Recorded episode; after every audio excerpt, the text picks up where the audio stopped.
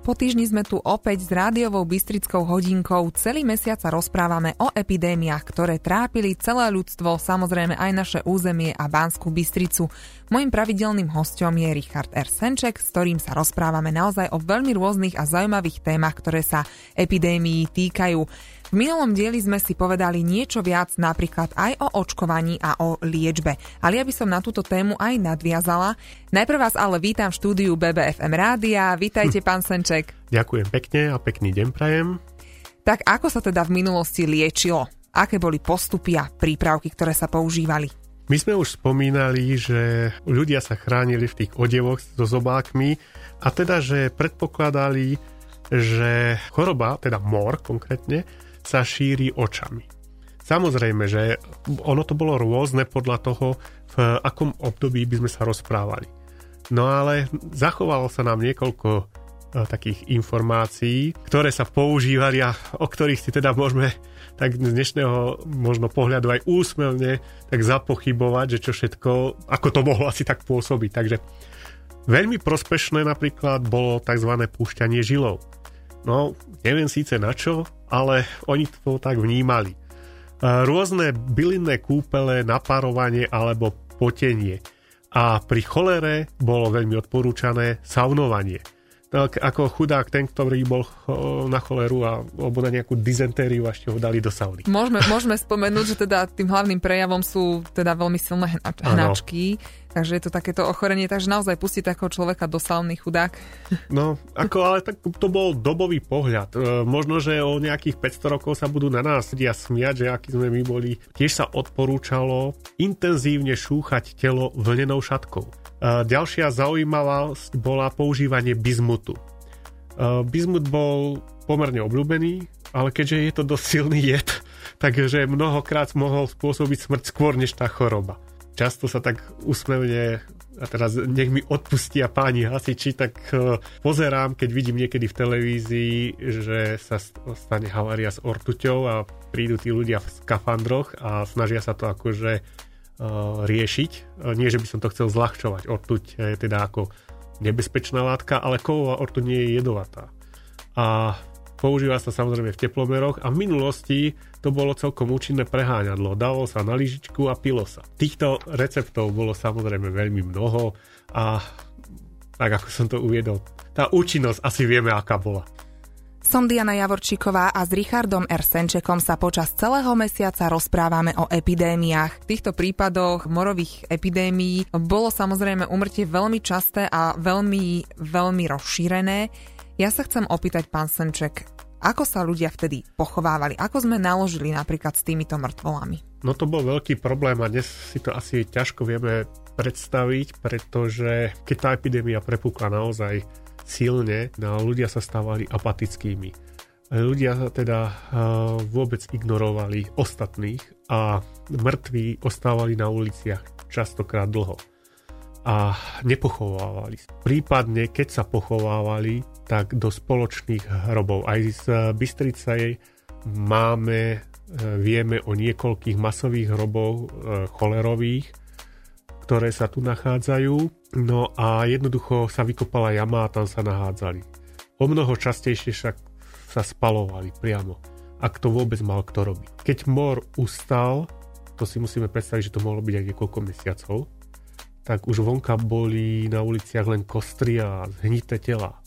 Tak tie sa postupne vyzbierali, mesto sa vyčistilo a to sa hodilo do tých jám. Ak tá apatia tí ľudia boli dosť postihnutí, touto epidémiou, tak to vyzeralo vždycky o mnoho krutejšie.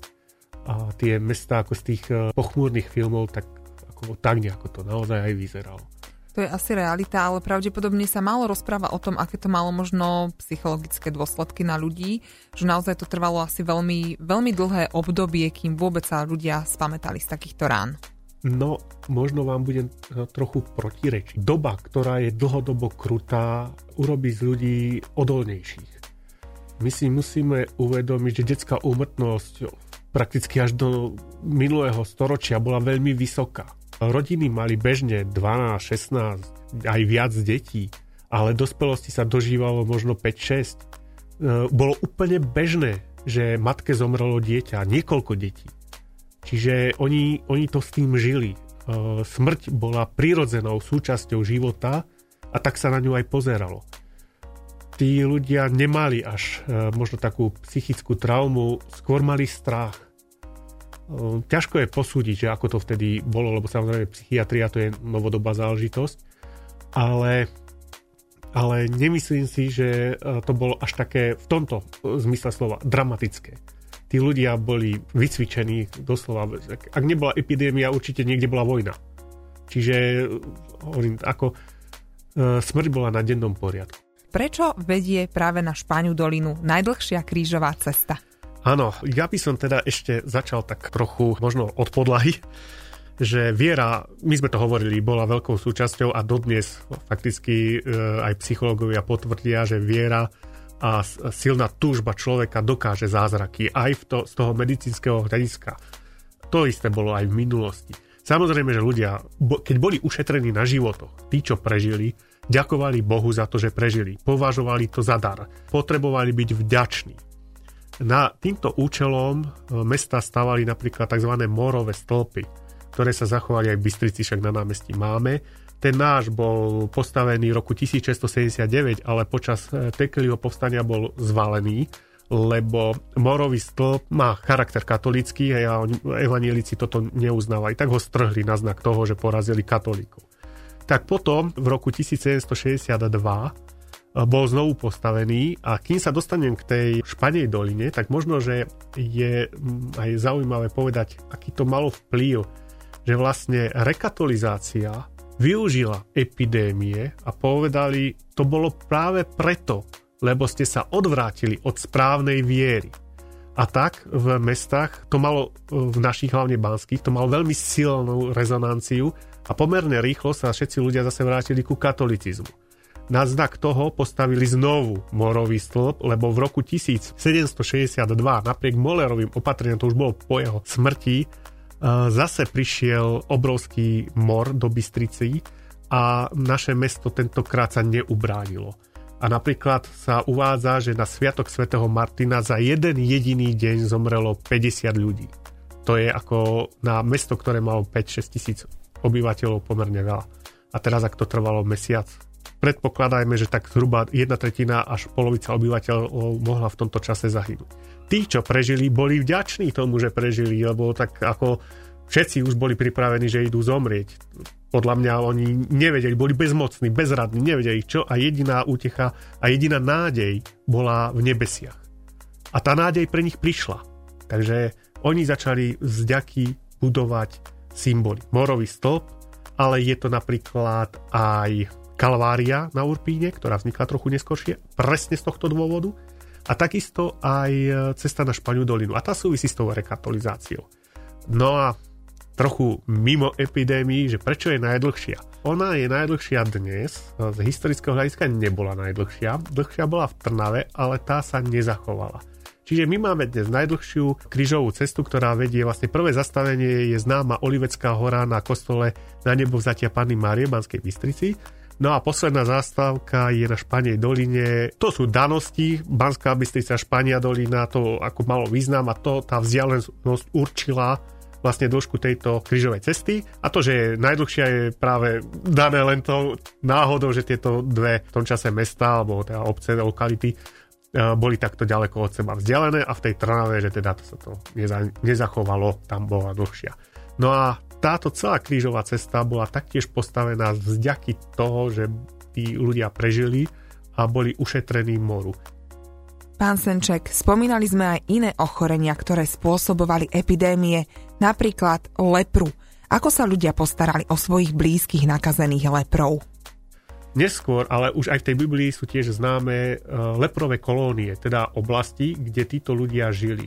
Tam im miestni nosili jedlo aby teda nezahynuli, ak teda bolo, bolo to stav, že mohli, tak im akože snažili sa aspoň jedlo nosiť. Z neskorších dôb napríklad sú veľmi známi mnísi, ktorí obetovali svoj život a išli s vedomím, že sa nakazia zomrú, pomáhať týmto ľuďom.